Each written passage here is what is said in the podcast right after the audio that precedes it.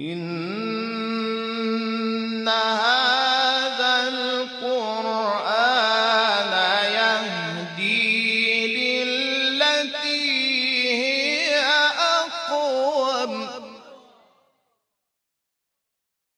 وإذا قرئ القرآن فاستمعوا له وأنصتوا لعلكم ترحمون. أفلا يتدبرون القرآن؟ إن هذا القرآن يهدي للتي هي أقوم. بسم الله الرحمن الرحیم به نام الله بخشنده مهربان. والعصر. إن الإنسان لفي خسر. سوگند به عصر که انسان در زیان است.